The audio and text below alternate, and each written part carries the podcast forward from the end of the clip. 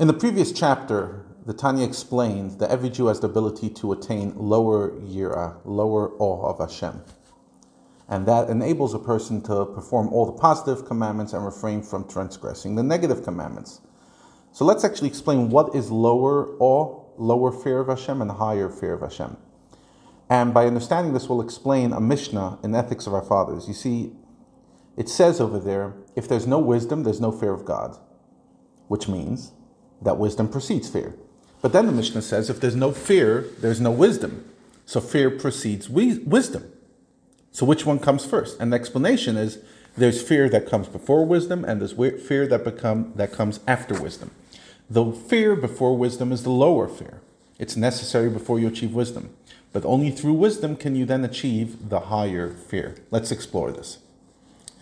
What is this lower level of fear? It has the, a quality of greatness when it's the result of contemplation of the greatness of Hashem, as it is perceived through meditating on the idea that Hashem provides life to creation, that He fills all the worlds with His vitality, that according to the sages, the distance the, Uh, between earth and heaven, the higher heavens, is so great, the vastness of the universe, basically, if you just go into astronomy, astrophysics, etc.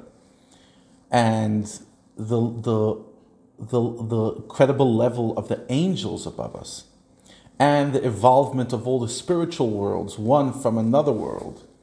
When a person contemplates and gains a, gains a deep understanding of the divine life force that provides life to all the worlds and spiritual levels, hence attains a fear of God, then this understanding is defined as greatness. However, if this is the case, why do we call it lower fear? So that Tanya explains because it's an external fear, an inferior, meaning since it's derived from this world, as in it's understanding God's greatness as a result of meditating on this world. So it's from the outside in. See, because the world is garments of Hashem, of the King, who conceals and hides and clothes himself within it, to animate them and to give them existence so that they can, they, they can exist. But this is not the ultimate level of fear. It's only that this fear serves as a gateway to perform Torah mitzvahs because it's accessible to any person with a mind. However, the higher fear, which is called yira ila, uh, a fear stemming from the sense of shame of Hashem's greatness. What does that mean? When you're standing in the presence of an incredible individual, you stand shame. It's not a shame from the person's great external and revealed powers, like when somebody's fearing a king. Over here, it's like a deep shame of wow, if this person could achieve such holiness and greatness, what's with me?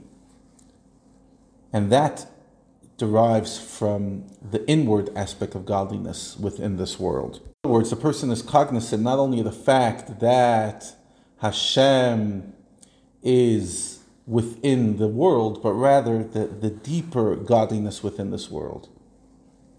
How God's incredible energy is not only vitalizing the world, but that the world is nothing compared to God's energy. This is the level that is wisdom that leads to fear, because you have to really meditate on this and literally see how the world is nothing before God and feeling this deep sense of shame, not like a negative shame, but like, wow, what am I in His incredible greatness? And in order to achieve this wisdom, a person must do Torah and mitzvahs, which is generated by the lower fear. So first you start off with the lower fear, then you achieve Torah, mitzvahs, and wisdom, and finally you achieve the level of a tzaddik, which is this incredible awe of Hashem's greatness.